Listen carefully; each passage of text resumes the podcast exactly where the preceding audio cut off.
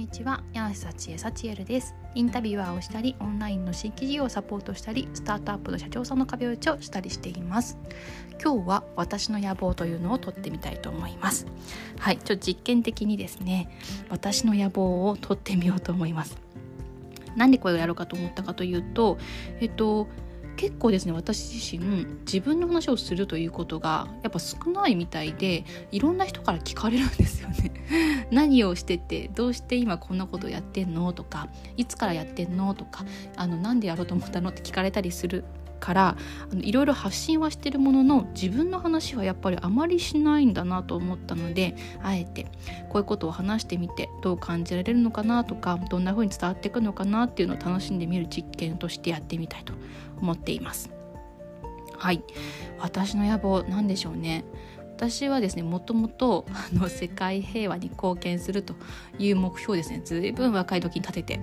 で最近は見ないようにもしてでまたそこにつながりそうだななんて思いながら過ごしていますその辺まただんだん増えていきたいんですけどもただそういった大きな野望をを掲げつつも最近この23年は特に身近なところにあの自分の目標を設定して過ごすようにしています。でどんな感じかというとえっとですね私自身が自分のハッピーに生きるというところを実験中です。であのやっぱり今までってやっぱ仕事とは人に求められてることを人が価値を感じてくれたりありがとうって言ってもらうためにやっていたなと思います。でありがとうって言ってもらえたり誰かをサポートできると嬉しくてでそれを結構何求めてお仕事をしてたんじゃないかなって思うんですね。それはそれでいいんですけれどもいつまでたっても私自身がこう自分自身に満足できなかったりあの幸せだなと感じる時間が少なかったりあの子供のことをないがしろにしてしまったりってこともある中であやっぱり自分スタートなのかもなっていうふうに気づいたというのが結構ここ数年の出来事の中でありました。でやっぱりあの私子供はねすごくもともと子供好きだったので子供はやっぱり複数欲しいって思っていたのででこの4月にもう2人目を産んで女の子2人を育ててるんですけれども3年前に1人目を出産した時からやっぱりあの子供を産むっていうことはその子供から私は学ぶことがあるんだろうとで何かいろんなことが起きるだろうけれどもそれはこの子が私に教えてくれてる学びだというふうに捉えてみたら面白いんじゃないかなっていうふうに思っていて実際そういうふうなことを意識しています。で、えっと、なので子供を産んでみてあ感じたのはですねあの 1人目産んで仕事し始めてであの一時期ものすごいこう頑張ってみたんですけどそうするとですね歯が2本折れてで娘が帯状疱疹出てっていう時期があってもう究極の時にそうなってしまったんですね。その時にあやっぱりこれはちょっと違うかもっていうふうに気づかされた。でその時期私あの多分歯をすごい食いしばっていたみたいであの自分気づいてないんですよ。気づいてないんですけど食いしばっていてそのせいで歯が欠けてしまうっていうのをあの歯医者さんに 教えてもらってあこれストレスなのかってことに初めて気づいて。でその辺りから見直し始めました。であの私にとっての幸せはあのやっぱりいろんな人に求めてもらってそれを評価してもらって私は幸せだというふうに定義したんですけどちょっとそれを逆転させてみて私が幸せだと思うことを増やしていってみてそれで喜んでくれる人が作れるところに仕事も集中させていくとどうなるかなっていうのを今実験中なんですね。なので、えっと、1年前ぐらいから始めたラジオっていうのをいろいろ自分で撮っていく中であ人にもインタビューしたいと思ってインタビューを始めてみてファシリテーションも楽しくてファシリテーションやらせてもらってっていうのをいろいろやっていく中でこれが仕事になったらすごくいいなと思って今はもうそっちをメインにお話をするとかお話を聞かせてもらうとか皆さんが集まる場で皆さんが面白いと思うことを一緒に発見していくファシリテーションをするとかそういうことですでメインの生計を立てるように変えてきています。なのでそれもね子供からの学びだななんて思ってるんですけどなのでもともとは世界平和のためにどうしていこうかみたいなことをですね考えてた時期が多かったんですけど逆に自分主自分主体の私の幸せからスタートして人にも喜んでもらうことは何かっていうところを模索してっていうところに今至っています。それがこのインタビューをするとか人と話をする中でそれが人にも役立つ形は何かっていうのを考えてきた中でこのインタビューコーチングとかスポットライトっていう商品今あの準備してあのほぼリリースしてるんですけどあのインタビューした内容をもとに人のウェブサイトを作るホームページを作るっていうことをサービスにしましたけどこの2つのサービスが主に立ち上がってきました。で実は、えっと、いろんなとこからお話しいただいてまして、えっと、例えば会社の社長さんのお話をヒアリングさせてもらううと。ラジオっぽく撮らせてもらってそれを社内のメンバーに共有する。これも結構ね効果的だったんですよね。気づきが社長さん一人で喋るよりも生まれやすかったってことでインタビューって形式がすごくいいねって言ってもらってるので社内の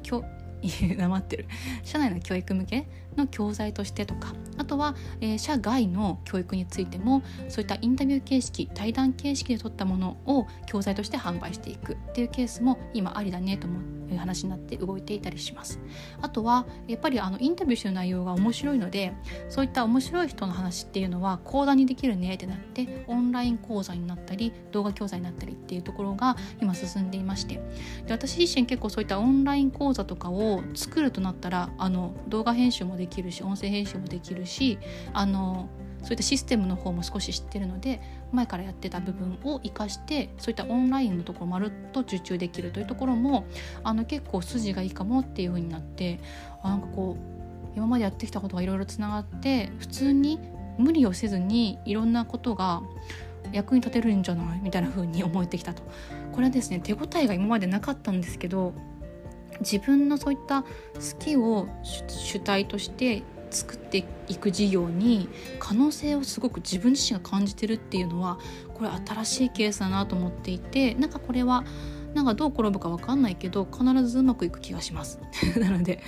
ちょっと皆さんあの本当そうかと思って見ててもらったらと思うんですけどね。はい。まあそんな感じで今やってますでこれは野望のですねあのちょっと前までは野望のほとんどだったんですけどもうどんどんここから派生してきています。何かというと、えっと、こういった今受注していることあのインタビューもそうですしインタビューは結構自分が続けていく気がしますけどウェブサイトを作るとかあとそこからのオンラインコンテンツの運用だったりあとちょっとオンラインコミュニティとかオンライン講座の運用ここら辺あの結構私やってきてるんですけどででき得意だなと思うんですけどあのやっていきたいことじゃないんです実は とか言って。言い方悪い。なんであの質の担保は自分が保証するとしてそれができる人を増やしたいなと思ってます。でうんと私自身やっぱ経験してきたことは全部つながってるなと思うんですけどあの子供を産んでフリーランスとしてやっていくって結構大変じゃね？と思いました。結構大変じゃないですか？やってる人思いません？なんか子供を産んで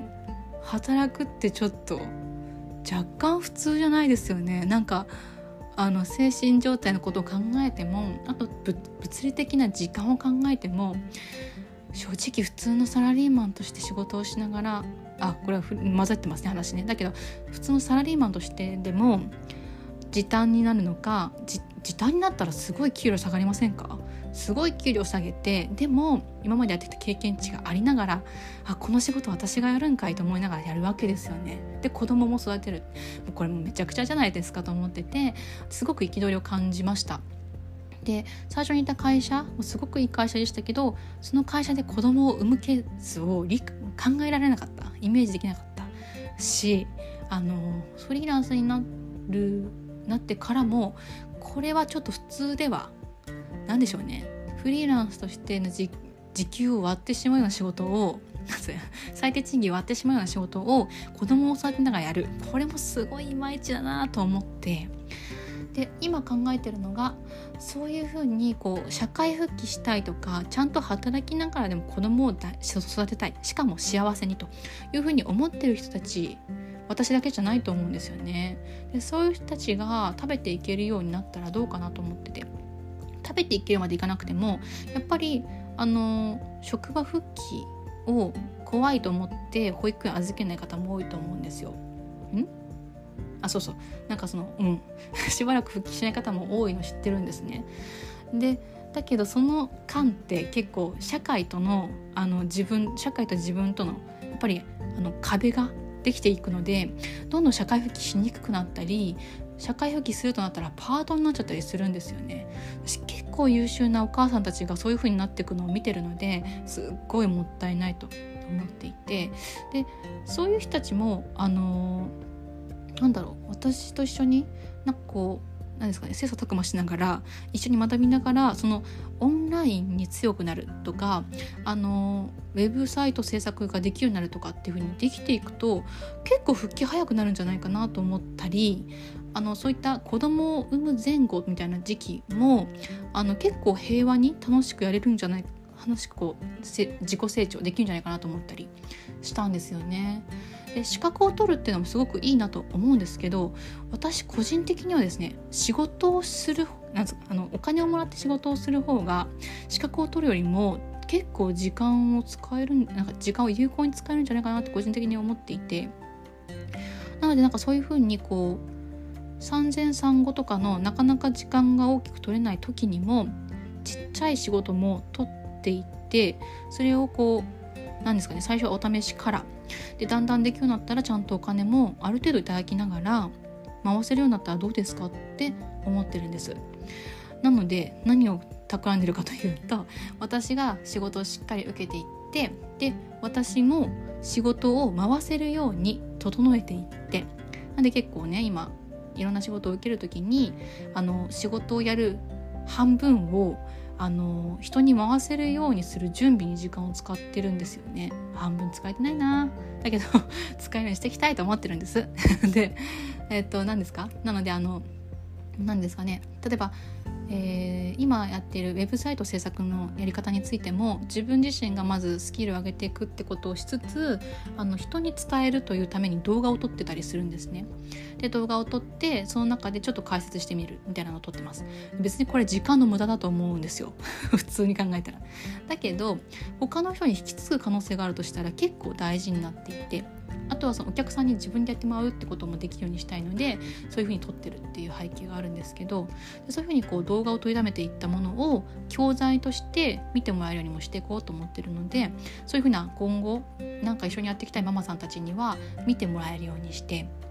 学んでもらってで実際ちょっとやってみたいという人に関しては私のもらっている案件をお渡しして実際やってみてもらってで私もアドバイスさせてもらってみたいなことをどんどんどんどんやっていくというのを大きくしていけないかなと思ってます。そうすると,、えーとですね、結構オンライン関係に強くなったり、えっと、いろんなイベントの運営裏側を回せるようになると今ね結構ニーズはあるのは分かってます。あの主人の研修関連に関してもオンラインで研修する時のサポートする人必要っていうのは分かっているのでなのでそういった人たちをいっぱい作っていくっていうのは結構いいんじゃないかなと思っていて。で IT 専門家みたいなね今助成金も出たりしてるのでそういうもろもろのことも含めて、えっと、ご自身にフィットしそうな場所はどこかっていうのを探すっていうのをね時間使ってもらいたいと思うんですけど探しながらフィットする場所に場所に関してはどんどんあの受注してお仕事として受けてもらってって形でやっていったら面白いんじゃないかなっていうふうに思ってます。でねこれを野望として話してるのは、まあ、単なる野望でもあるんですけどなんかねこれちょっと正直私の将来ビジョンともつながってきちゃったんでいけるんじゃないかと思ってます。でどんな感じかというとえっともともと最初に私世界平和を目指してるって言いましたよね。でこれ結構リアルに目指してたんですよ。でそこにつながってくるんじゃないかなっていうふうに思ってるんですね。でちょっとちらっとその世界平和を目指し始めた背景を説明します。興味ないかもしれないけど。はい。あの私はあのえーと、1985年の8月15日生まれなんですね。で8月15日って終戦記念日なんで毎年誕生日はですね、まあ、あのもう黙祷する日なんですよね。テレビつけるとみんなも総理が黙祷してるみたいなねいう感じがあってあ毎年なんか自分の誕生日こんな感じだなとかあとはあの蛍の墓今あんまやりませんね蛍の墓毎年私の誕生日周辺で放送されていて私結構もうあのあの話がもう本当に辛くてでも毎年見て見たりしてて毎回ちょっとへこむっていうね そういうのを経験したりなんで、ね、自分の中で結構戦争が近いんです。実は他にも、えっと、私あの沖縄の血筋で生まれてましてうちのおじいちゃんが沖縄の人です。で、えっと、あ父方のおじいちゃんなのでもともと名字が私伊藤巣って言います。伊藤巣幸恵でした。で伊藤巣っていう名前ね聞くと沖縄かなって思われると思うんですけど実際に、えっと、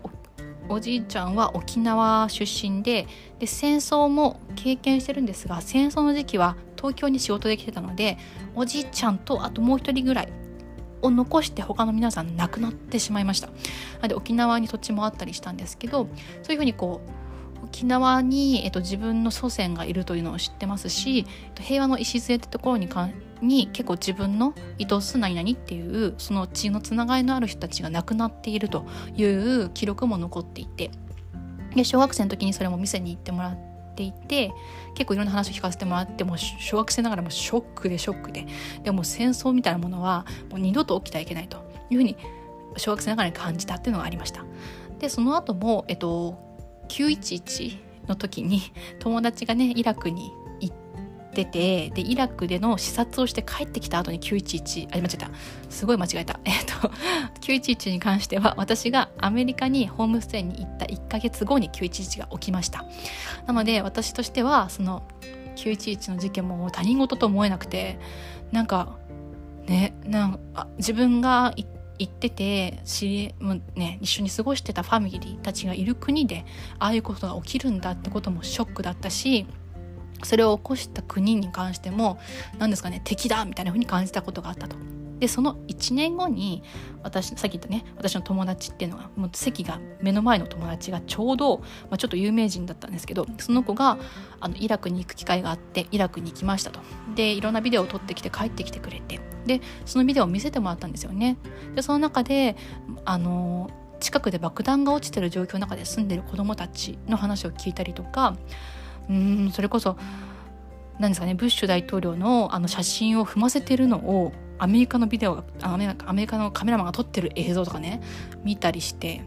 これ戦争作られてんじゃねえかこの野郎と思って戦争が作られていく背景を知ってしまったみたいなところがあってものすごいものものがしくていろいろその後、まあデモに参加してみたりとか、まあ、いろんななんですか、ね、メッセージ発信してみたりとかもしてみたけど全然意味なくイラク戦争は起きるんですよね。では私が生まれてから戦争起きちまってるじゃねえかって思ってもうショックすぎた。みたいなこう高校生までの経験があり。でそこからやっぱりそういった世界の何かに役に立ちたいと思ったので国際学部絶対入ると。決めて国際学部に入りましたと。で国際学部に入っていろいろ勉強しながらあの実際に現地に行ってみたいって思いがあったので東ティモールという国に行かせてもらいました。2005年かな。2005年ですね。東ティモールに行かせてもらいました。学校の先生と一緒に。スタディツアーですね。で行ってみたら何かしらできることがあるんじゃないかと希望してたんですけど。行ってみたらあの何もできなかった。びっくり。行ってみて実際その東ティモールの山奥の村に本当に何十時間かけて行ってでその子たちと一緒に生活するんですけど。物資とかお金を届けて喜んではもらってるけど彼らにはその小学校行って高校行って中学校行けるか行けないか。その後の仕事ないんですよね当時東ティモールって。何も産業が発達してなかったりあの暴動がいろいろ起きたりしててそれどころじゃなかったので。なので結局私が現地に行ったとしてもボランティアとしても何もできないじゃんっていうふうに感じてしまってもう愕然としたと。なのでこう世界平和うんぬんっていうのをなんか力になりたいと思ったけど何もできない。でその時私が書いてるのが「平和への教育論」っていう論文を書いてるんですね。あのこの4年間の大学の中での混沌とした 混沌とした学びと葛藤と踏まえてあの平和への教育論っていうのを書いてるんですけどその時に自分が至った結論としてはやっぱ人が自立するってこととあと人と共存できる。このどっちもがないと世界は平和にならないなっていうふうに考えたんですね。で今でも実はそれは変わらなくてまず人が自分自身が幸せで食べていけて自活していけるっていう力を誰もが持ったらいいんじゃないかっていうこととあと共存あの他の人たちに対しての理解だったり他の人のハッピーを願えるとかいうことが増えてったらいいんじゃないかなと思っていてなのでそのどっちも自立と共存これができる社会を作っていけないかなと思ってとりあえずめっちゃ頑張ろう仕事と思ってですねあの新入社員として入った会社ではもう爆速で成長できますみたいなことをね売りにしてる会社に入ったりしてました。まあ、そこからかれこれね何十年経つあ十何十年経たない十何年経ってるわけですけどでその自立と共存っていうのはそういったあの実際目で見てああこれはやっぱり食べていける力をつけなくてはならないなって思ってそれを支援できるようになりたいって思ってたんですけどどうしたらいいかわからないっていうのがあって悶々としてたわけですよ。でね戻ります 私の野望に戻ります。であのさっき言っていた、ま、フリーランあママさんたちを支援できるようになったらいいなって思ったところからつながっていく気がしていて、えっと、フリー、えっと、フリーランス関係ないですよ。ママさんが勉強しながら自分でホームページ作れるとかあのちゃんとなんですかね IT のサポートができるとかっていう風になっていったとするとそれで生計立ててことできるかもしれないじゃないですか。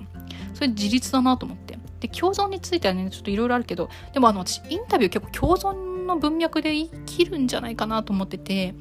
相手を理解して相手を尊重するっていうのを多分意識して私インタビューしてるんでこのインタビューも結構いいスキルな気がするんですよね。でこれをいろんな人に広めていくことがその共存できる人たちを増やす人の面白さに興味を持つ人だったりそれがいいよねって社会にしていくには結構あ今話してて思いましたよ。うん いいんじゃないかなって思うのでこの共存の文脈を生かしていけるといいなと思っててこの自立と共存できるようになったら結構やっぱり熱くないと思ってですね。なんでそうそう。すいません。なのでまずですねえっ、ー、とフリーランスとして 間違えた。フリーランスどうでもいいや。あのその ママさんたちがあの結構平和にあのハッピーにその人たちがやっぱ得意な分野を強めていってもらってちゃんとお仕事できるなんて事実をしてもらうというところ。そして共存についてもそうやってインタビューとかあとちょっと個人的にはワークショップいっぱいやっていきたいのでワークショップとかもで学べる人を増やしていくみたいな文脈でやっていくとそれってママさんたちでもできるしかもオンラインでもできる気がする。でってことが立証できたらこれ海外でも関係なくないですか？もしかしたら貧困層の人たちに関してもいろいろと IT リテラシーつけたりとかウェブ制作うんぬんかんぬんとかできるようにしてってっていうふうに外注できるようになっていったら貧困地域の人たちにもパソコンと w i f i があればねできるかもしれんじゃんと思ってそういうふうにできるようにしていけたら私の夢としていたねその世界平和に貢献するももしかしたらつながるかもと思っています。ね全然できないかもしれんけども。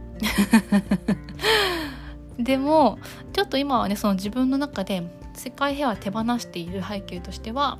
手放してないことは伝わってると思うんですけどあの一回置いといてる背景としてはまず自分のハッピーに着目したいなと思ったからです。でそういうふうに自分のハッピーのところから主体に始めてみていろいろでもそれが人の役に立つ人の人も潤して自分も潤すってことが見えてきてでその流れが大きくなっていくと他の人にもそれを何ですかねこう貢献ん？還元できる？一緒にこう成長しながら働きながら家庭もハッピーにしてる人たちと一緒にやっていけたら素敵ですよね。で、やっぱそういうね、あの仲間は欲しいんですという欲しくなってきてる、もうすでに手が足りないので 手を貸してくれ。そういうふうに人一緒にやっていきたいなっていうことと、そういうふうにやっていくのが増えていったら、やっぱ世界平和につながるんちゃうかなと思ってますよ。だから結構私の野望は、